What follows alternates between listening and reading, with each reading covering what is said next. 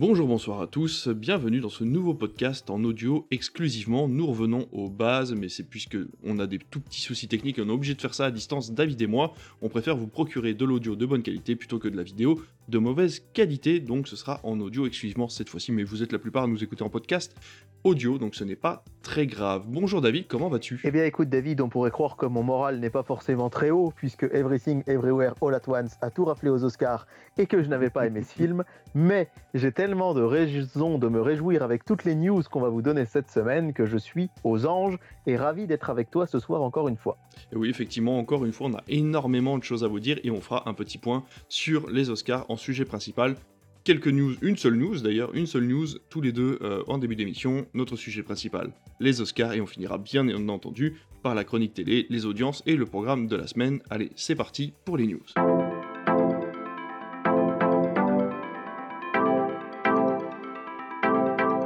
Alors, notre programme des news, il est simple, ça y est, Warner Bros. a enfin annoncé le pack qui va arriver sur Prime Video. Que peux-tu nous dire à ce sujet, mon cher David? Eh bien, déjà, dire qu'on est ravi que la news soit sortie cet après-midi, parce qu'on a l'impression d'avoir la fâcheuse tendance avec David que dès qu'on enregistre une émission, les grosses news sortent dans les heures ou le jour qui suit. Donc là, pour une fois, c'est arrivé un petit peu avant. Et tout ça pour vous dire aussi que ça va être là très très vite, puisque le pack le Pass Warner arrive jeudi chez nous, euh, jeudi 16 mars, c'est-à-dire que en général, c'est à peu près la date à laquelle sort l'émission, donc peut-être qu'à l'heure où vous l'écoutez, le pass est déjà disponible. Alors, il s'agira de 12 chaînes qui seront disponibles en linéaire et en replay pour euh, les abonnés Prime Video avec un surcoût supplémentaire de 9,99€ par mois. Qu'est-ce que vous avez pour 9,99€ par mois? Vous allez avoir les bouquets, du chaîne, euh, de chaînes du groupe Warner Bros. et notamment euh, en point de vue cinéma et série, dès le 16 mars, vous aurez quatre chaînes disponibles HBO, Warner TV, Toonami et Adult Swim. Donc ça, c'est dès le 16 mars. Hein. Notez bien ça. Toutes les chaînes du pack ne, ne seront pas disponibles à cette date. Elles arriveront progressivement par la suite, d'ici une quinzaine de jours, au début du mois d'avril. Mais retenez bien ça. Quatre chaînes dès le début HBO, Warner TV, Toonami et Adult Swim. Et d'ici la fin du mois, vous, vous, récupérerez les chaînes Eurosport 1 et Eurosport 2, Discovery Channel, CM, CNN, Cartoon Network, Boomerang et donc la future Cartoonito, hein, la nouvelle chaîne, on vous en avait parlé euh, ici même. Ah oui, c'est vrai qu'on en a parlé. nouvelle chaîne qui va être créée le 3 avril et qui va donc arriver en même temps que le pass. Si vous vous abonnez euh, dès aujourd'hui et jusqu'au 3 avril, vous avez le droit à 30 jours gratuits.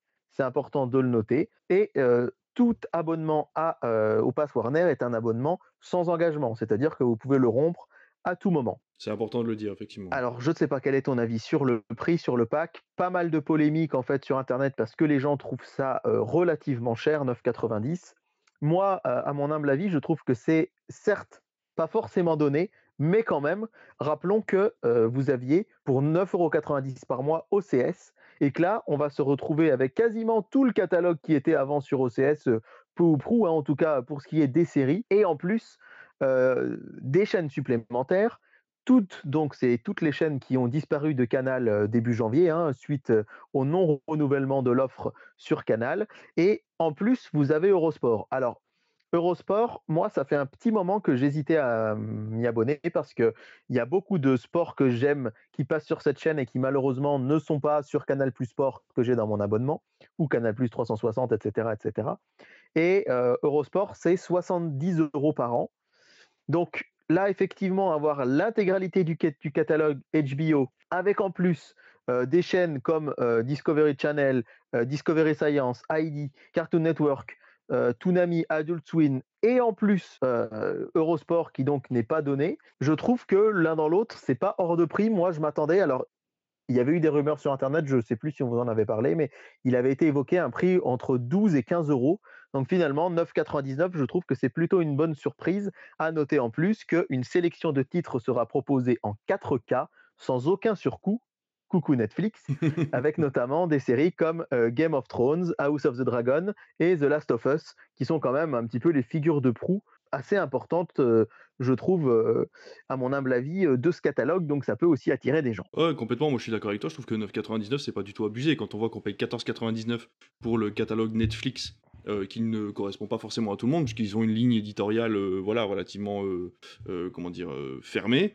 par contre, 9,99 pour plusieurs chaînes en linéaire et en replay, alors effectivement, il faut le rajouter à son, à son, à son forfait Amazon Prime, mais qui finalement, lui, est payable à l'année. Donc, est-ce que ça se ressent véritablement? Encore une fois, euh, je pense que les gens trouvent ça cher parce qu'on est abonné à énormément de plateformes. À partir du moment où euh, vous faites un choix, et c'est-à-dire que vous arrêtez une plateforme pour prendre ce forfait-là, je le trouve véritablement euh, très intéressant, ce 9,99 pour autant de chaînes, et surtout autant de chaînes différentes. Comme tu le disais, il y a du sport, il y a de la découverte, il y a des chaînes pour enfants, il y a HBO qui est plutôt pour adultes, voilà, il y a, y, a de, y a de tout, de la réessai, il y a TCM avec le, cinéma un petit peu plus réessai ou un petit peu plus patrimoine. Donc non, non, moi je trouve ça vraiment très bien d'avoir un catalogue aussi varié pour 9,99€ par mois. Donc voilà, en espérant que ça continue du côté de, de chez Prime au niveau de ce contrat-là. Encore une fois, il faut par contre un forfait Prime Vidéo. Et là, c'est vrai que c'est embêtant, mais bon, à la base, il fallait aussi un forfait canal pour pouvoir prendre le pack Warner. Oui, n'allez pas vous désabonner en vous disant euh, Allez, j'arrête Prime et je prends Warner, ça marche pas. Hein. Ça, c'est...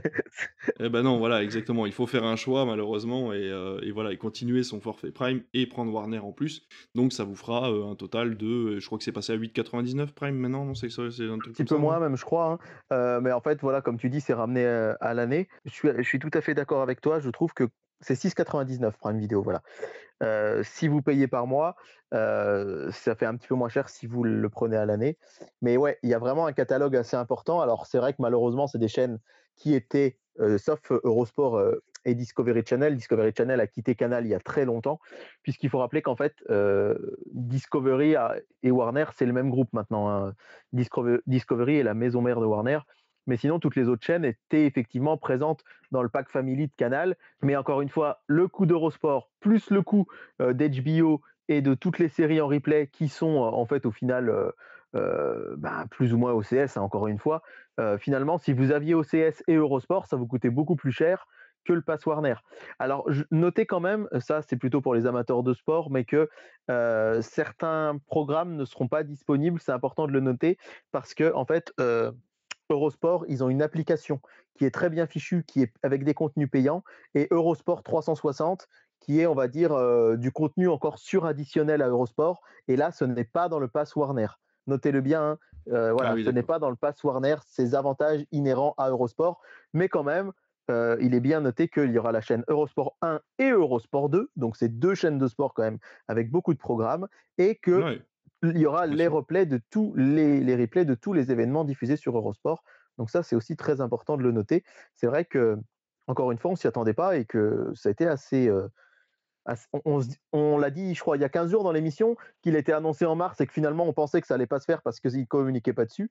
C'est assez surprenant de le voir arriver presque le jour pour le lendemain, finalement. Ouais, par contre, ce qui est euh, relativement euh, intéressant et, et, presque inquiétant, c'est qu'on voit dans la pub euh, que vous avez sur Twitter et sur les divers réseaux, euh, il montre euh, The Last of Us, alors effectivement qui appartient à HBO, mais il, le montre dans le pack Warner, alors en espérant que cette fameuse saison 1 de The Last of Us reste bien sur Prime Video et qu'on soit pas obligé de la regarder avec le pack Warner d'ici d'ici 6 ou 7 mois parce qu'elle sera elle aura basculé sur le pack quoi.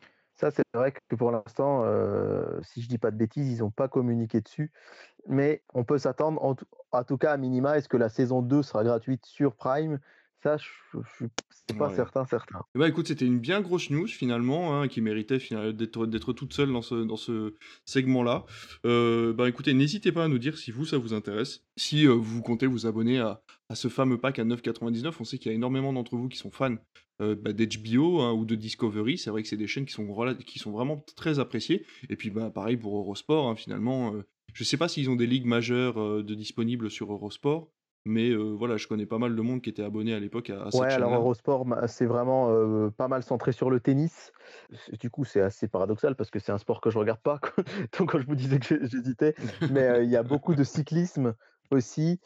point de vue football, bah, malheureusement moins parce qu'ils ont perdu leur, dernier droit important qui était la Coupe de France au profit de Beansport. En fait, le patron d'Eurosport donnait une interview l'autre jour à la radio, pardon, dans le journal L'équipe assez intéressante, où il expliquait qu'en fait Eurosport c'était vraiment une marque très importante chez nous. Heu, dans pas mal de de pays, en fait, Eurosport a changé de nom. Heu, Eurosport a changé de nom dans pas mal de pays, mais qu'en France, ils comptaient pas le faire parce que c'est une marque très profondément marquée. Heu, rappelons Ah oui, que jusqu'à très récemment, Eurosport appartenait à TF1, en fait, hein. Eurosport, c'était la chaîne, sportive de TF1 et ça, beaucoup de gens Ah l'ignorent. d'accord. Ouais, et là, depuis quelques années, c'est Discovery donc qui qui a racheté, la marque et du coup, voilà, Eurosport a pas les moyens de se positionner sur de très gros sports, mais par contre, peut quand même, bah, proposer, notamment tout un tas de sports d'hiver, hein. Là, la saison, va s'achever bientôt, mais tout ce qui est ski et et puis tous les les sports d'hiver, en général, hein, tout ce que vous retrouvez aux JO d'hiver. Ah oui, d'accord, sports d'hiver. Je croyais que tu disais des divers sports, mais non, c'est les sports Ouais, d'hiver, oui, pardon. d'hiver, ouais, D-H-I-V-E-R, plus beaucoup de cyclisme, beaucoup de tennis, un petit peu de foot et puis des sports assez atypiques, assez sympas à regarder comme du snooker, par exemple, ou heu, ou des fléchettes ou des choses comme ça. Donc heu, le panel de sports d'Eurosport est quand même, heu, assez intéressant et rappelons qu'il est cod ils sont codiffuseurs aussi du Tour de France avec France Télé et que, bah, ça marche pas mal aussi avec Guillaume Di Grazia qui est le commentateur, estampillé, cyclisme, hein. Il faut Rappelez qu'Alexandre Pasteur, qui actuellement, heu, commente le Tour de France sur France 2, a été débauché d'Eurosport. C'est-à-dire qu'il était le concurrent, heu, d'Eurosport sur le Tour de de France 2 pardon, sur le Tour de France il y a quelques années et qu'au final il a été, heu, il a été, heu, débauché par France 2, c'est assez rigolo. Mais, heu, voilà, beaucoup de sports divers et variés et vraiment Eurosport, c'est une marque qui compte, on va dire même dans l'inconscient, des Français, quand on parle de sport. Oui. Après, bon voilà, loin de nous l'idée de vous, de vous inciter à partir sur ce pack. De notre côté, on le trouve très intéressant. Je vais t'avouer que moi, pour l'instant, je ne vais pas céder, heu, puisque bon, les programmes qui m'intéressent sont relativement limités. J'ai déjà beaucoup à faire Mmh avec Canal et heu et bah, le catalogue de base de Prime. Mais j'avoue que toutes les personnes qui ont perdu ce pack et qui le regardaient énormément, heu, via Canal+, je ne peux que leur conseiller finalement à ce prix-là de de repartir dessus pour, retrouver un petit peu les programmes qu'ils avaient l'habitude de de voir, via toutes ces chaînes, quoi. Oui, heu, évidemment. Ah, j'oubliais les droits des jeux olympiques, hein, très important, heu, Ah oui, en partenariat avec, France Télé. Quant à moi, autant vous dire que c'est pas très raisonnable, mais que je vais partir tête la première et que dès jeudi soir, ce bon vieux David pourra vous parler du pass Warner. Alors je me suis dit que, de toute façon, moi, les ces chaînes me manquent sur Canal, Ouais, vraiment, voilà, ça. Toonami, par exemple. Toonami, moi, je regardais énormément la série Harley Quinn, c'est vraiment mon Mmh. coup de cœur d'animation.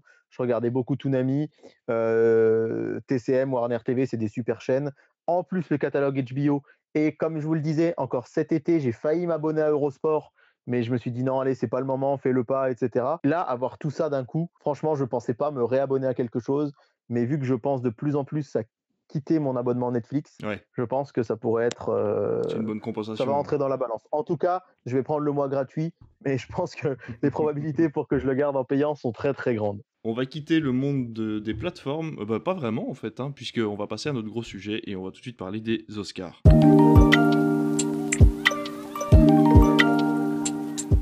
Alors mon cher David, heu, la première question qui se pose, c'est: étais-tu debout pour le direct des Oscars hier sur Canal+?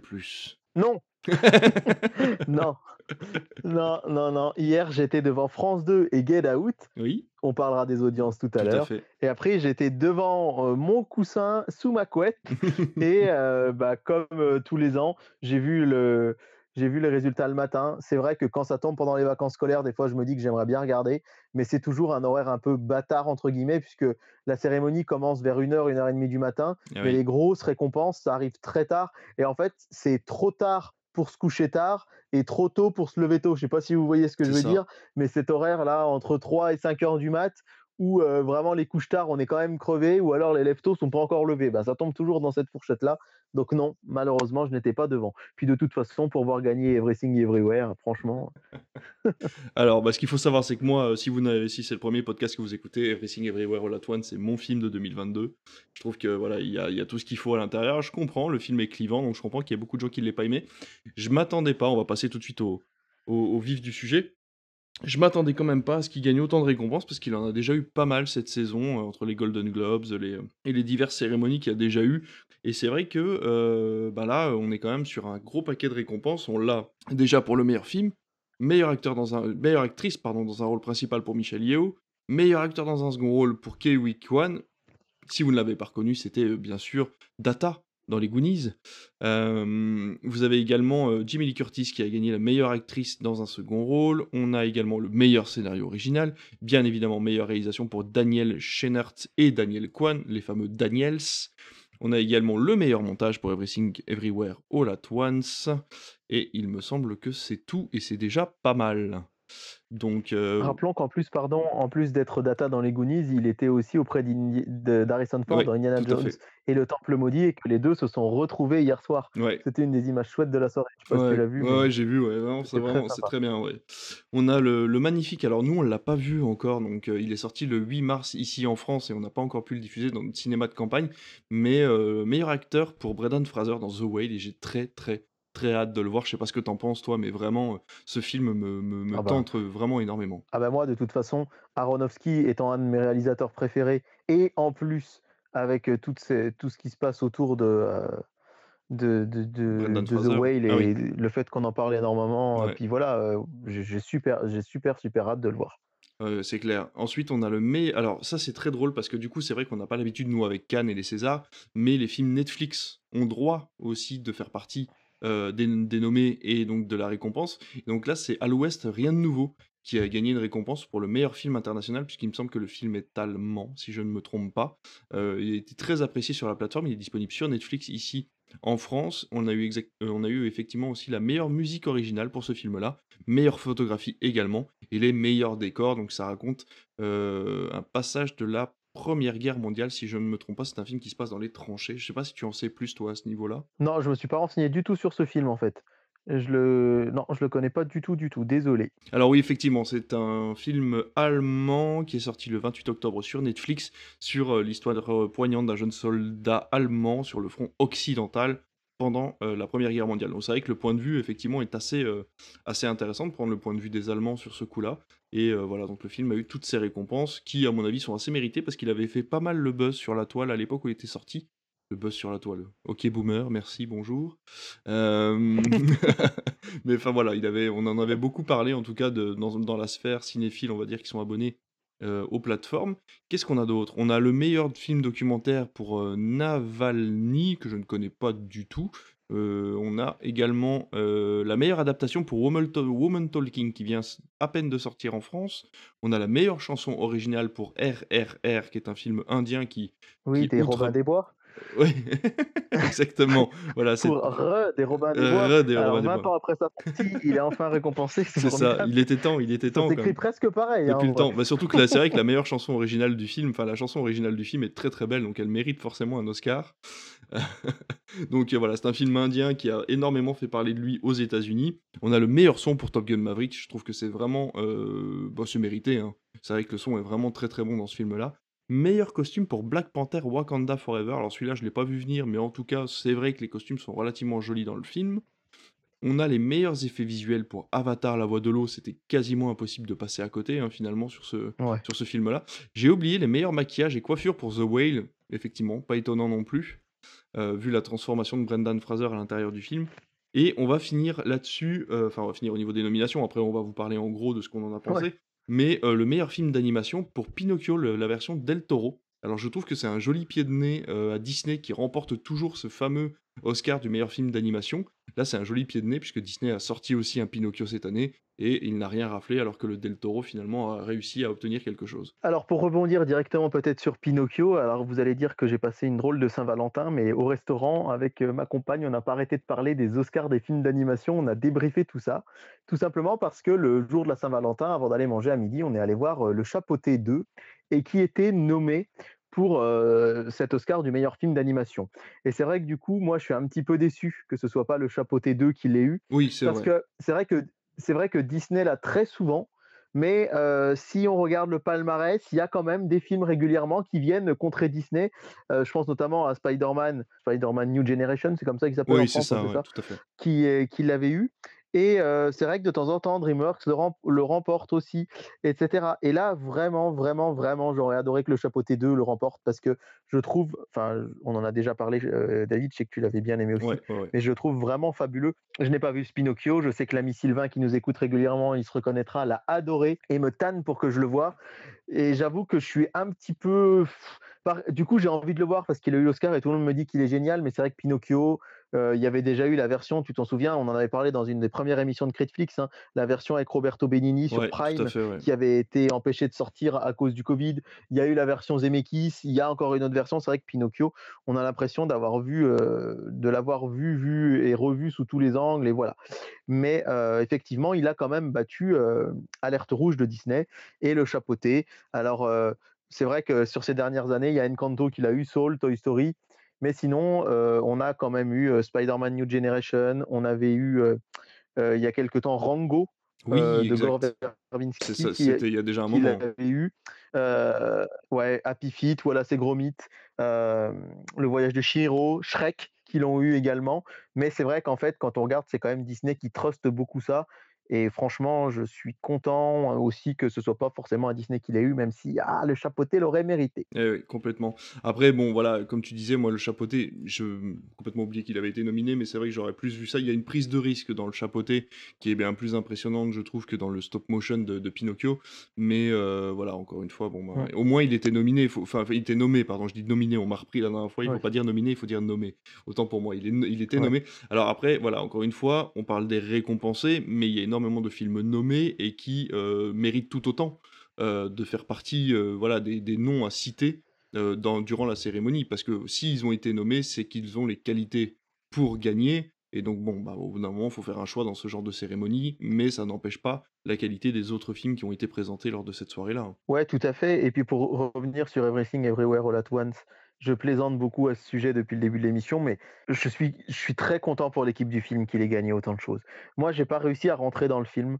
Euh, je l'ai trouvé long et je me suis ennuyé et je l'ai pas trouvé toujours très inspiré. Mais euh, c'était tellement original, c'était tellement inattendu ce film que je trouve qu'il y a une vraie, une vraie récompense à l'audace. Et c'est pas parce que je suis pas rentré dedans que ça, c'est vrai que c'est un peu saoulant sur les réseaux sociaux parce que on a l'impression que ça va jamais, les gens sont jamais contents. Bon, ça, effectivement, on en a l'habitude, mais euh, c'est pas parce que pas, je suis pas rentré dans le film et que je l'ai pas apprécié que je suis pas content pour. Franchement, euh, il faut quand même rappeler aussi quelque chose d'assez important, c'est que Michelle Yeoh, c'est la première artiste d'origine actrice pardon, d'origine asiatique à remporter un Oscar. Tout à fait. Donc c'est pas rien. Jamie Lee Curtis qui, qui bah, depuis des décennies est dans le cinéma américain et qui a ce discours poignant en pensant à son papa et à sa maman qui étaient tous les deux acteurs et qui n'ont jamais eu d'Oscar et qui ne sont plus là pour l'avoir l'emporté, mais qui sont ravis pour elle. Donc sur toute cette parenthèse Everything Everywhere, moi, je suis très très content pour le film et un peu surpris du coup. Enfin, je te laisserai peut-être parler d'Everything avant de,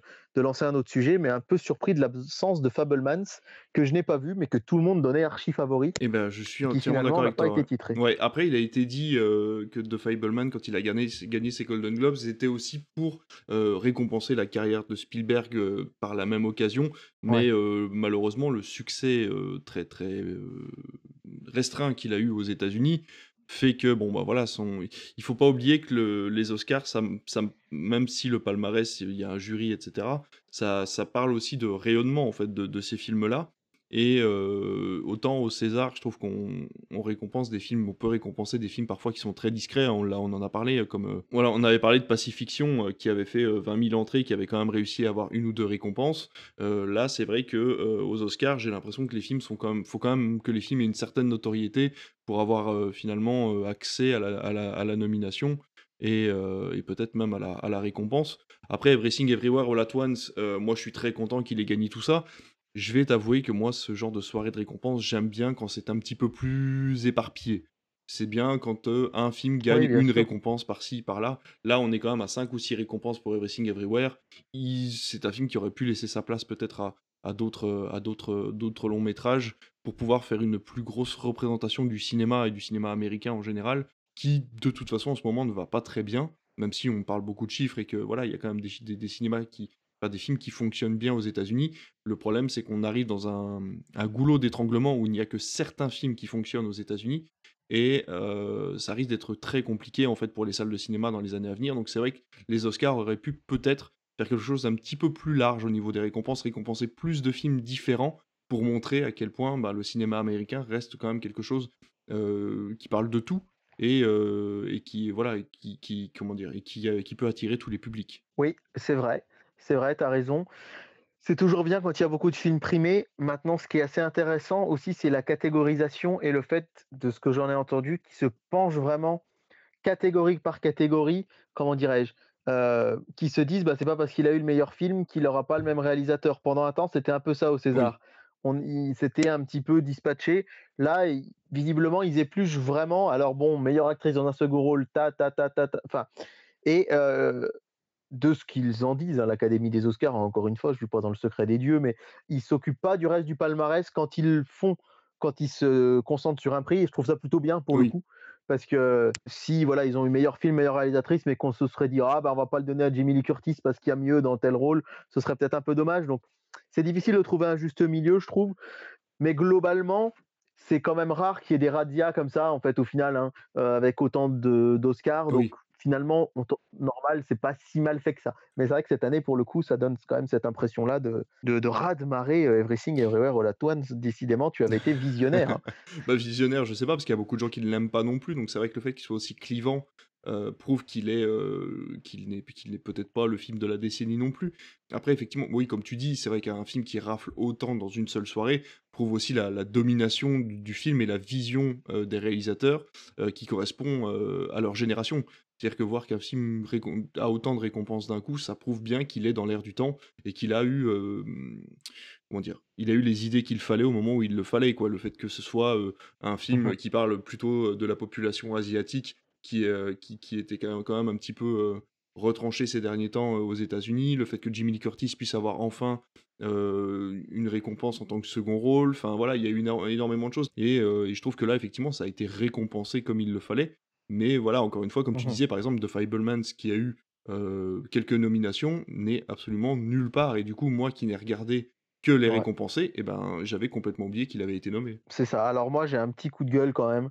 Alors déjà, globalement, sur les nominations, j'avais trouvé vraiment dommage que Babylone ait presque rien. Bah ouais. Alors, je n'ai pas vu à l'Ouest, rien de nouveau, mais que Babylone n'est pas la meilleure musique originale. Du coup, voilà, je suis mal placé encore une fois parce que peut-être que la musique originale d'Al West, rien de nouveau est très bien, mais la partition orchestrée euh, dans Babylone est incroyable, mais incroyable, incroyable, incroyable. Et le film qui a eu pratiquement aucune nomination. C'était vraiment déjà curieux, mais là, je me dis franchement, même pas lui donner la meilleure musique, moi, ça me fait mal au cœur. Ouais, non, mais je suis d'accord. Je suis d'accord. Après, est-ce que euh, Damien Chazelle est pas un petit peu. Euh, son film parle quand même d'une, Amérique et d'un Hollywood euh, relativement répugnant? Donc est-ce qu'il n'a pas vexé des, des, membres du jury des Oscars et du coup il aurait été peut-être mis de côté? Ça m'étonnerait, hein. là c'est juste pour, attiser, pour, c'est juste pour attiser les braises. Des hein. années 20, hein. Ouais, ouais, non, ouais c'était le Hollywood des années 20. Quand ouais, ouais, non, mais c'est clair. Mais bon, c'est vrai que moi je trouve ça vraiment, vraiment dommage. Quoi. Ça, ça manque. La musique, moi je l'ai toujours en tête de Babylone, mais je l'ai constamment elle me revient sans que je pense au film, tellement elle était incroyable. Il faut rappeler quand même que bah, Damien Chazelle et la musique, euh, entre Whiplash, La La Land et Babylone, c'est quand même une sacrée histoire d'amour. Et du coup, ouais, c'est un petit peu, euh, un petit peu dommage. Je trouve qu'il est, il aurait pu au, au moins avoir un Oscar, bah, de la même manière que Fabelman, que je n'ai pas vu non plus. Hein. Donc encore une fois, je suis mal placé pour en parler, mais, mais bon, euh, c'est assez légitime, je trouve, que Top Gun ait un Oscar quand même, parce que ça a été un sacré film.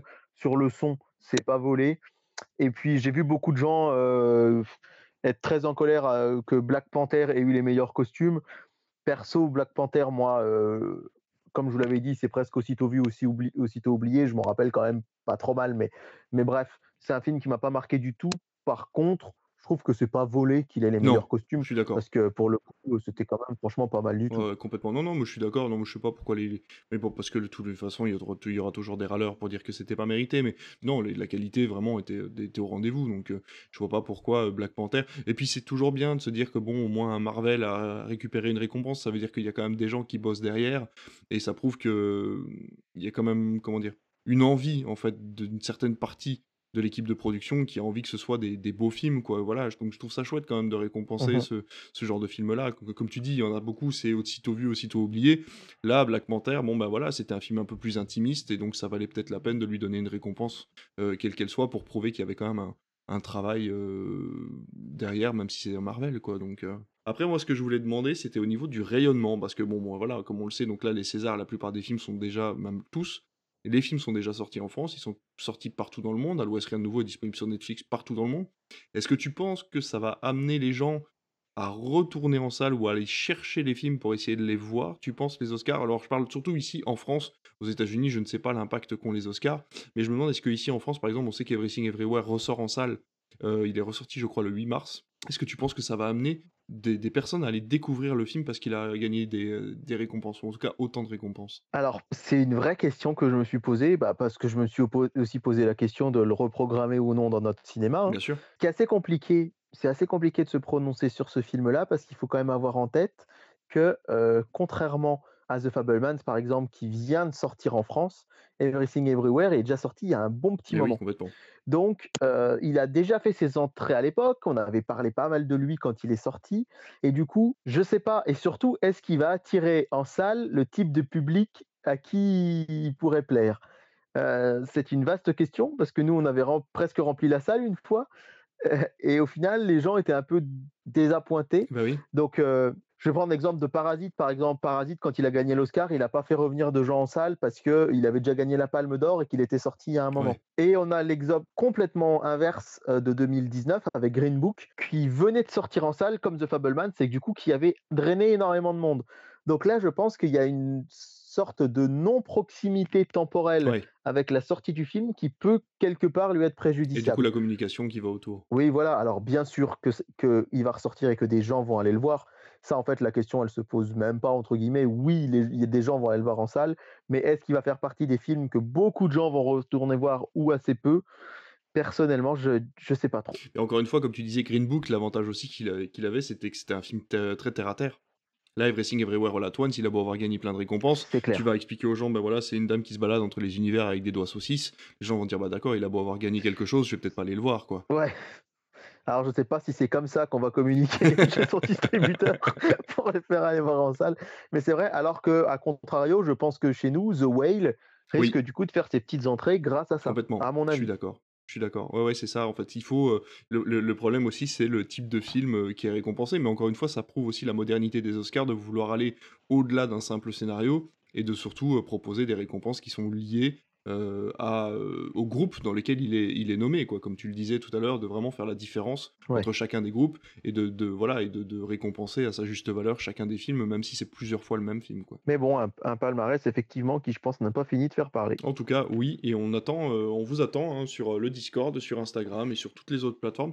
On attend de savoir ce que vous en avez pensé, vous, de ce palmarès. Moi, je suis forcément très content. Je vais essayer de le voir avant qu'il parte de la plateforme OCS, puisque oui, il est disponible sur OCS. Donc euh, voilà, on disait qu'il n'y avait rien sur OCS, mais finalement, euh, OCS a récupéré les droits d'Everything Everywhere. Et oui, et France Télévisions a annoncé euh, déjà sur ses réseaux sociaux, sur leurs réseaux sociaux, que c'était eux qui avaient les droits d'Everything Everywhere et que donc il se- ce sera sur France Télé qu'il sera diffusé pour la première fois à la télévision en clair quand la chronologie des médias lui permettra, donc Eh d'ici ben, un peu fou plus d'un parce an. que finalement, euh, France Télévisions ne- n'est pas fini de nous étonner. On va en parler dans quelques instants, puisqu'on en a fini, je pense, de ces Oscars et on va passer tout de suite à ta chronique télévision.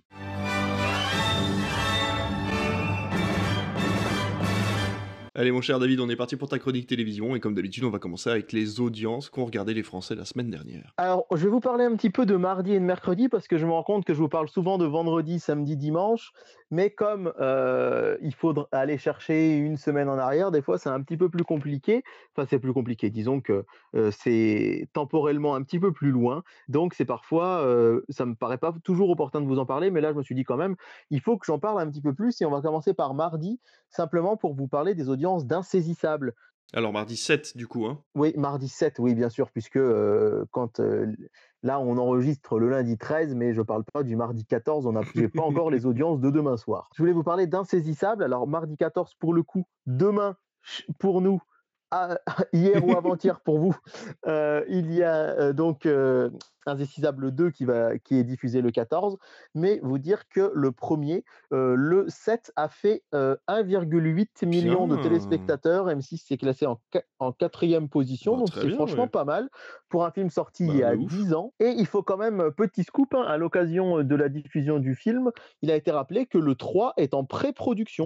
Il y aura bien un troisième film insaisissable et euh, ce sera peut-être une de mes news de ciné des prochaines semaines parce que euh, visiblement euh, ça devrait être, euh, on en sait un peu plus sur le réalisateur et les équipes du film euh, puisque c'est le, j'ai oublié son nom mais c'est le réalisateur de hum, Bienvenue à Zombieland et Retour à Zombieland qui devrait euh, faire euh, le 3 et ce réalisateur, en fait, il a une particularité, c'est que dans les euh, Zombieland, eh bien, il a tourné avec Woody Harrelson et avec euh, Jesse Eisenberg. Oui, tout à fait. ouais. Donc, il pourrait reconstituer le casting du film euh, pour le 3. Donc, ce serait peut-être une bonne, une bonne chose à voir. Ruben Fleischer. Insaisissable 3.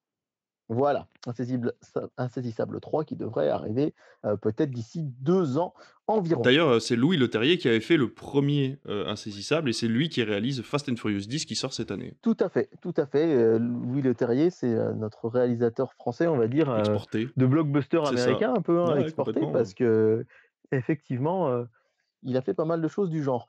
Mercredi, alors c'est assez intéressant de le noter. hein.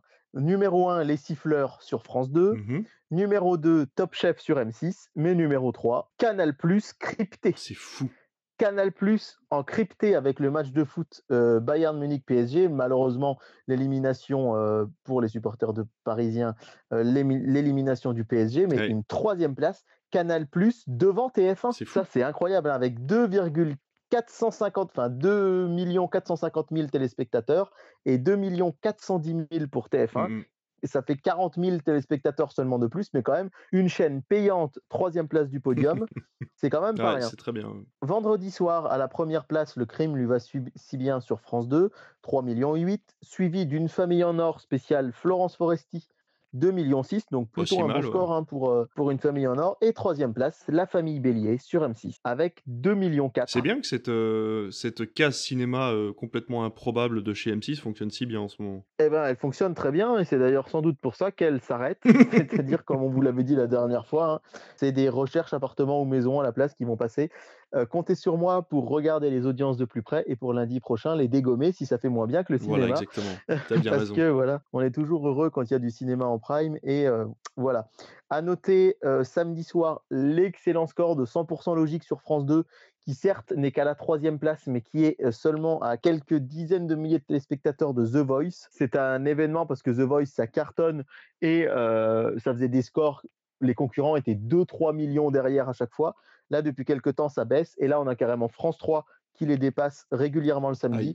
Et le nouveau jeu euh, 100% logique de France 2 euh, fait, explose les records de la case. C'est-à-dire que euh, rarement, très rarement même, on a pu avoir autant de, de téléspectateurs sur cette case du samedi soir. Et puis, bah, à dire que La Belle et le Clochard 2, euh, avec ses 200 000 téléspectateurs et ses 1% de part de marché, euh, Ouais. n'arrive qu'à la 14e place avec Sister. Donc, disons que le- les téléfilms Disney, ça a marché très fort avec Le Roi Lion, plutôt bien avec le retour de Jafar et la petite sirène, mais là, ça devient plus compliqué. Ouais. Bon, après, c'est bien d'avoir tenté. hein. Franchement, pour le coup, c'était une, voilà, une tentative du samedi soir qui était. Ouais, ouais, ouais, ouais, ouais. ouais. Et, et encore une fois, on est sur Sister. Oui. 200 bien 000 sûr. téléspectateurs, c'est pas euh, catastrophique quand on se rappelle quand même qu'il y avait 60 000 avec la série euh, Oui. sur TF1 C'est série vrai. film de la Saint-Valentin. C'est vrai, c'est vrai. Et donc, duel du dimanche soir, mesdames, messieurs, avec un David qui va découvrir les audiences en même temps que vous, puisque moi j'ai les audiences, mais pas notre autre David qui, a- vous l'avez dit la semaine dernière, veut se faire surprendre, et qui nous a dit, à mon avis, Get Out, ils vont se prendre une tôle, vous pouvez retourner écouter le podcast de la semaine dernière. Alors, avait-il raison ou tort? À ton avis, David, à quelle place se trouve Get Out sur les audiences de la semaine? Est-ce qu'il est premier, deuxième, troisième, quatrième, cinquième? Rappelons que, euh, que la, la deuxième étoile était euh, 4 ou 5e la semaine dernière. ouais. hein. Et euh, attends, c'était quoi en face de sur TF1 C'était Wonder Woman, c'est ça? C'est- Alors sur TF1 Wonder Woman, sur euh, M6 Zone Interdite et euh, les enquêtes de Murdoch sur Arte. Ah, J'ai envie de croire qu'ils étaient deuxième au moins malgré le score, voilà. Eh bien bravo, ils sont à la deuxième Ah. place et c'est une c'est vraiment une bonne surprise je pense. Alors premier c'est Wonder Woman sur TF1 qui euh, avec quand même un petit 3 millions de téléspectateurs. Oui. Alors vous allez me dire, bah oui, euh, tu, tu dis que c'est petit, euh, alors tout à l'heure tu as dit que la famille Bélier c'était bien, on rappelle hein, que suivant la case et le moment, c'est pas tout à fait la même chose, et surtout, euh, les dernières diffusions de Wonder Woman, on était plutôt aux alentours de 5, mais c'est quand même une très belle surprise de voir Get Out deuxième, puisqu'il faut rappeler que France 3 était très régulièrement devant France 2 et TF1 le dimanche avec euh, ces euh, téléfilms anglo-saxons ou séries. Et là, eh bien, Get Out a fait 2,4 millions de téléspectateurs. C'est pas franchement pas mal, du tout. franchement, oui, ça se tient. hein. C'est franchement pas mal du tout. Et on va dire que, entre guillemets, il est arrivé presque numéro un des réseaux sociaux, puisque le film a énormément fait parler euh, sur les réseaux sociaux euh, ces derniers, enfin, dimanche soir pendant la diffusion du film. Euh, donc voilà, rappelons à titre de comparaison que Terminator avait fait 2,1 millions. Donc 2,1 millions, Get Out 2,4, Ouais. Millennium avait fait 2,1 aussi. Donc en fait, voilà, à noter quand même que euh, Get Out fait mieux que Terminator ou que Millennium 2. Donc euh, voilà, plutôt un bon score. Et ensuite, on retrouve derrière Zone Interdite euh, en, à la troisième place, puis les enquêtes de Murdoch à la quatrième place. Mon garçon sur W9, c'est la surprise de la soirée avec euh, Guillaume Canet qui fait 1,2 million. Donc euh, assez surprenant hein, pour mon garçon. donc Et euh, Arte 954 000. Voilà pour les audiences de dimanche. C'est assez rare, mais du coup, ils, sont, ils sont en dessous du million sur Arte. Et pour information, pour ceux qui l'auraient raté, France TV, France Télévisions, euh, chaîne euh, jeune euh, par excellence, a décidé de mettre Get Out disponible sur France.tv, ce qu'ils ne font pas d'habitude avec les films du dimanche. Ouais, ouais, c'est chouette de, pou- de- de pouvoir le revoir. Et, et c'est ce qu'ils font quand même de plus en plus avec les films du dimanche. Donc, euh, Mm, mm, franchement, c'est vraiment très très ouais, bien. complètement. Eh bien, écoute, merci pour ces audiences, mon cher David. Nous allons euh, nous décaler. On sait que le printemps arrive très bientôt, donc tu vas nous parler forcément de Noël sur TF1. Ouais, je suis un peu déçu parce que Critflix, c'est aussi votre podcast de Noël officiel. et des fois, on arrive à avoir des scoops euh, de Noël sur Critflix plus tôt dans l'année. Euh, mais là, alors, c'est une information qui est sortie par euh, Clément Garin. Hein, sur sa page Instagram, CG Scoop, qui est vraiment une page qui est vraiment à la pointe des informations médias, s'appelle les scoops de Clem. Donc, on a une information assez intéressante puisque TF1 va avoir un nouveau show musical pour Noël. Euh, et euh, ce show musical, ça va s'appeler Les Petits Princes. D'accord. À noter quand même que le tournage aura lieu fin avril. hein. Ah oui, Donc d'accord. euh, voilà, pour un tournage à Noël. Mais alors ça, c'est pas nouveau, vous le savez peut-être ou pas, mais le 11 mars dernier, on a... euh, on s'est rappelé euh, de la mort de Claude François. Claude François, il est mort il y a 45 ans, un 11 mars. Et la dernière émission qu'il avait enregistrée, c'était l'émission de Noël 78. Donc, euh, neuf mois à l'avance. C'était déjà le cas donc pour les émissions de variété euh, il y a 45 ans, c'est encore le cas aujourd'hui. Et euh, donc, ce sera une sorte de mélange, on va dire, un petit peu de, The Voice Kids avec Prodige peut-être sur France 2. Euh, en fait, il y aura des stars de la chanson française qui vont coacher des équipes d'enfants pour essayer de créer le meilleur show possible. C'est la différence avec The Voice Kids où là, on cherche à avoir un numéro 1. Là, vraiment, l'idée, c'est de faire un grand show le meilleur possible. Et donc, on va voir les coulisses, les préparations et on verra en finale vraiment ce- cet immense spectacle euh, amené par des enfants pour les fêtes de fin d'année. Ce sera donc euh, Les Petits Princes. euh, et ça, ce sera- ça sortira aux alentours de Noël. Bah écoute, pourquoi pas. hein. De toute façon, on sait que les programmes de Noël, il faut les, il faut les diversifier pour éviter d'avoir un maximum de téléfilms de Noël à la suite. Donc euh, voilà, c'est pas si mal que TF1 prenne ce genre d'initiative. On prend la télécommande, on passe sur la 2 et on va partir sur France 2 que tu nous annonces comme une future première chaîne de France. Ouais, c'est un article de Kevin Boucher. Je vous invite à aller le suivre sur les réseaux sociaux, euh, notamment sur Twitter. Il a toujours plein d'infos, lui aussi, médias. Et là, en l'occurrence, c'est un article papier euh, du journal Le Parisien, aujourd'hui en France, sorti le dimanche 12 mars dernier, qui nous raconte avec beaucoup d'amusement que euh, TF1 est la première chaîne de France depuis toujours. C'est la première chaîne commerciale d'Europe. Et rappelons que c'est plutôt une spécificité à la française, puisque dans, nos, dans les autres pays, chez nos voisins, en général, c'est la chaîne publique qui est numéro Ouais. un. On pense notamment à la BBC hein, en Angleterre, euh, à Rai euh, en Italie, pour ne citer qu'elle. Mais en France, eh bien, c'est une chaîne commerciale qui est première. Mais dimanche, pardon, en fait, je dimanche. En février, pardon, les deux chaînes rivales n'ont jamais été aussi proches, puisque TF1 faisait 17,9% de part d'audience et France 2 15,9%. Les deux chaînes ont vraiment été très très proches et du côté de TF1, on imagine que France 2 risque de passer ponctuellement devant TF1, peut-être dès cet été, avec au mois de juillet le Tour de France qui fait toujours des audiences phénoménales, un des 4-5 millions de personnes au milieu d'après-midi.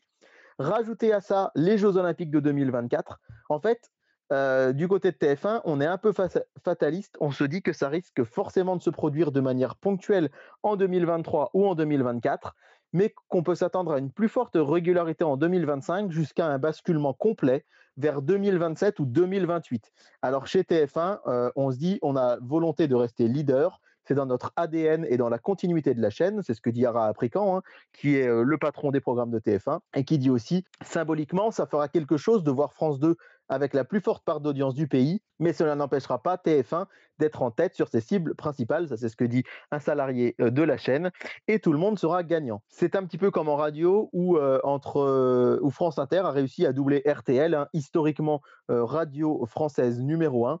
Mais c'est vrai que ce serait un sacré événement puisque ça fait des années et des années et des années que TF1 est la première chaîne française. Mais là, France 2 n'a jamais été aussi proche.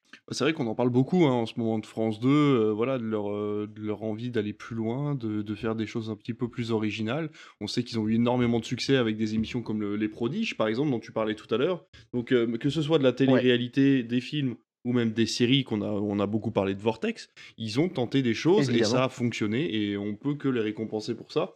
Et ils méritent véritablement de repasser euh, sur le devant de la scène. Et, je pense que notre génération qui s'était un petit peu lassée justement des chaînes de télévision un peu conventionnelles comme TF1, reviennent pour des chaînes comme France 2, comme France 3, parfois qui tentent des choses, ou même France 5 avec des émissions comme C'est à vous, c'est médiatique. Donc c'est vrai que la, la, télévision française euh, publique ne s'est jamais aussi bien portée au niveau de ses programmes. Et alors c'est marrant, puisque ça tombe forcément l'année où on supprime la redevance et où on n'a jamais été aussi euh, dans le doute de l'enveloppe qui va être léguée tous les ans mmh aux chaînes de télévision publiques. C'est ça, c'est vrai que c'est un paradoxe, mais en tout cas, euh, c'est quelque chose qu'on n'aurait jamais, jamais, jamais pu imaginer il y a 15 ans. Imaginer qu'un jour France 2 serait devant TF1. Il faut encore rappeler que il y a quelques années, les prime time de TF1, les experts, par exemple, la série Les Experts de base, hein, que tout le mmh, monde mmh, mmh. connaît, vu et revu, c'était 10 millions de téléspectateurs.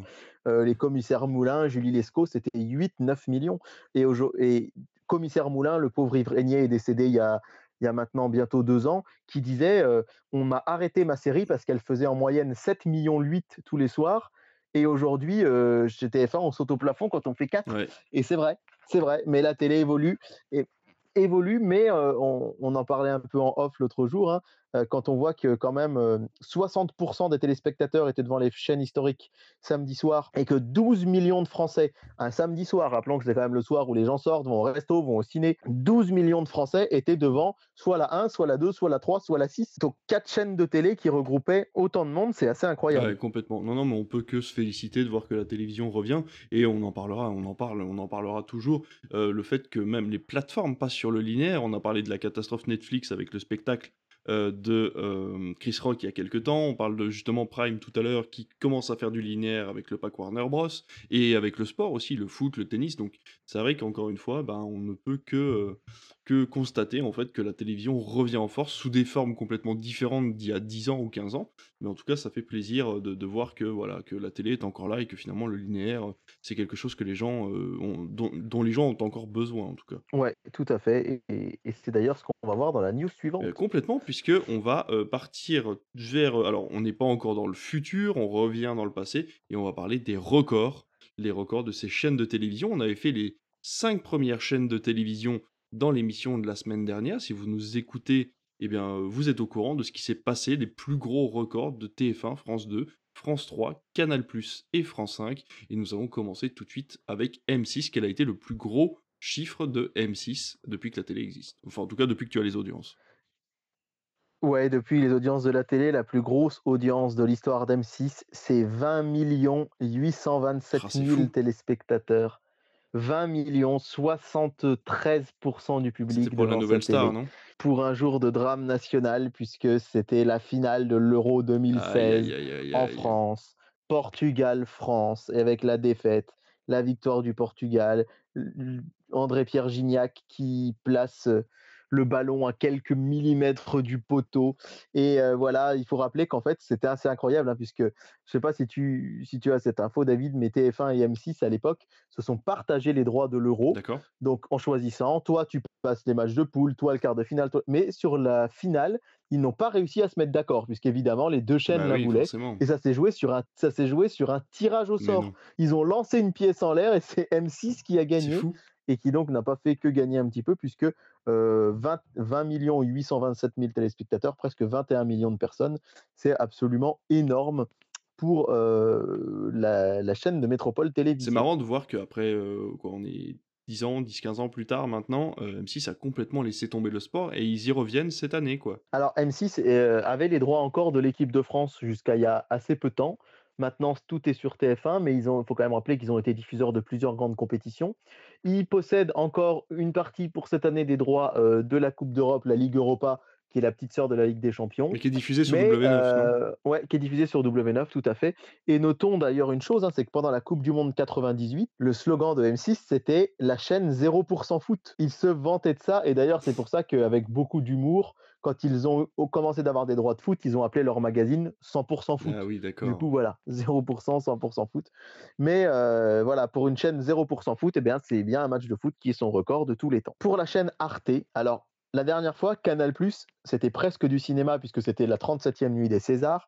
Pour la, scène, la chaîne Arte, c'est un film, un film diffusé un jour férié, le 1er mai 2000, avec Marius et Jeannette. Arte a fait 3 900 000 téléspectateurs. D'accord. Assez fou d'imaginer Arte faisant un tel score. Hein, aujourd'hui, on, est super content de voir qu'ils passent le million. Eh bien, le 1er mai 2000, ils ont fait presque 4 millions de téléspectateurs avec Marius et Jeannette. Côté C8, ce sera la finale de la Ligue des Champions 2016. Rappelons que la, Ligue, la finale de la Ligue des Champions, ça peut-être qu'un jour je vous en parlerai, fait partie des programmes sportifs dont euh, les chaînes de télé sont obligées de diffuser en clair. Il y a un certain nombre de programmes sportifs, les matchs de l'équipe de France de foot, la finale de la Ligue des Champions, le Tour de France, le tournoi de Roland Garros, notamment la finale. Et donc, la finale de la Ligue des Champions, on est obligé de la diffuser en clair.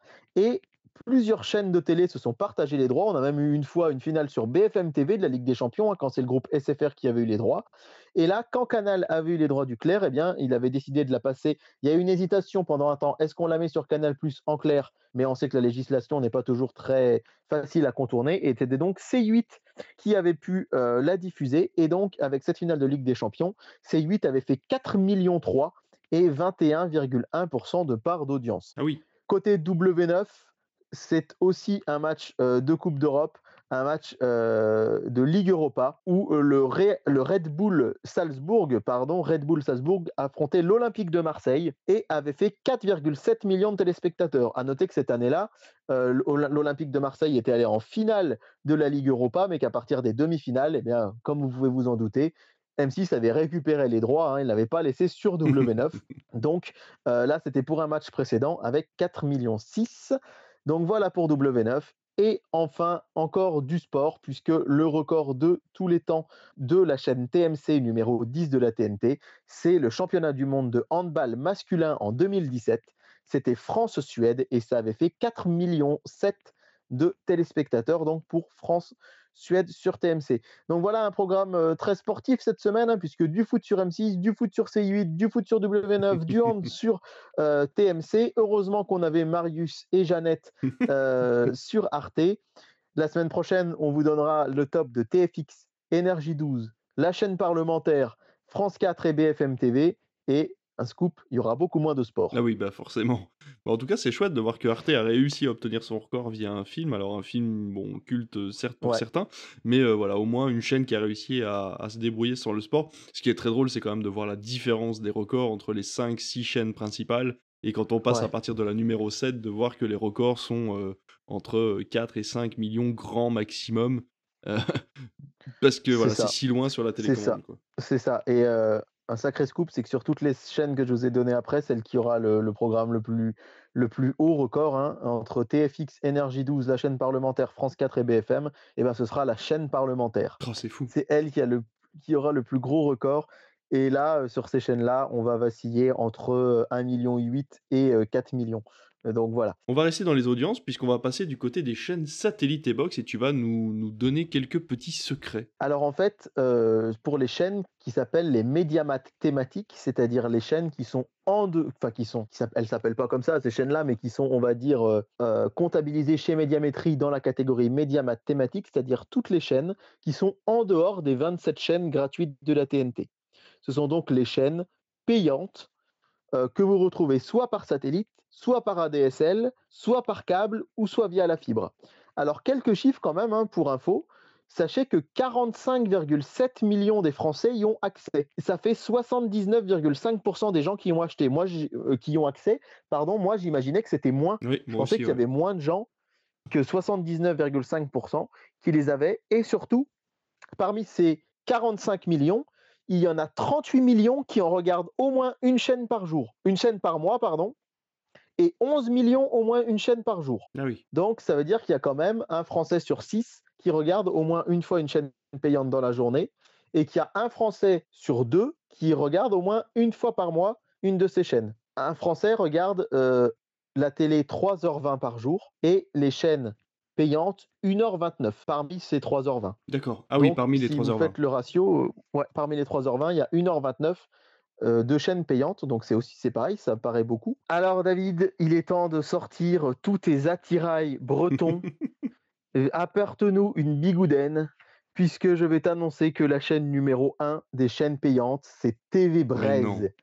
TV Braise, qui fait 6,6% d'audience sur les chaînes thématiques, ce qui représente environ 0,7% de la télé globale. Alors, TV Braise, je pourrais vous en parler en long, en large et en travers parce que son histoire est absolument incroyable. Elle est créée euh, fin des années 90, début des années 2000.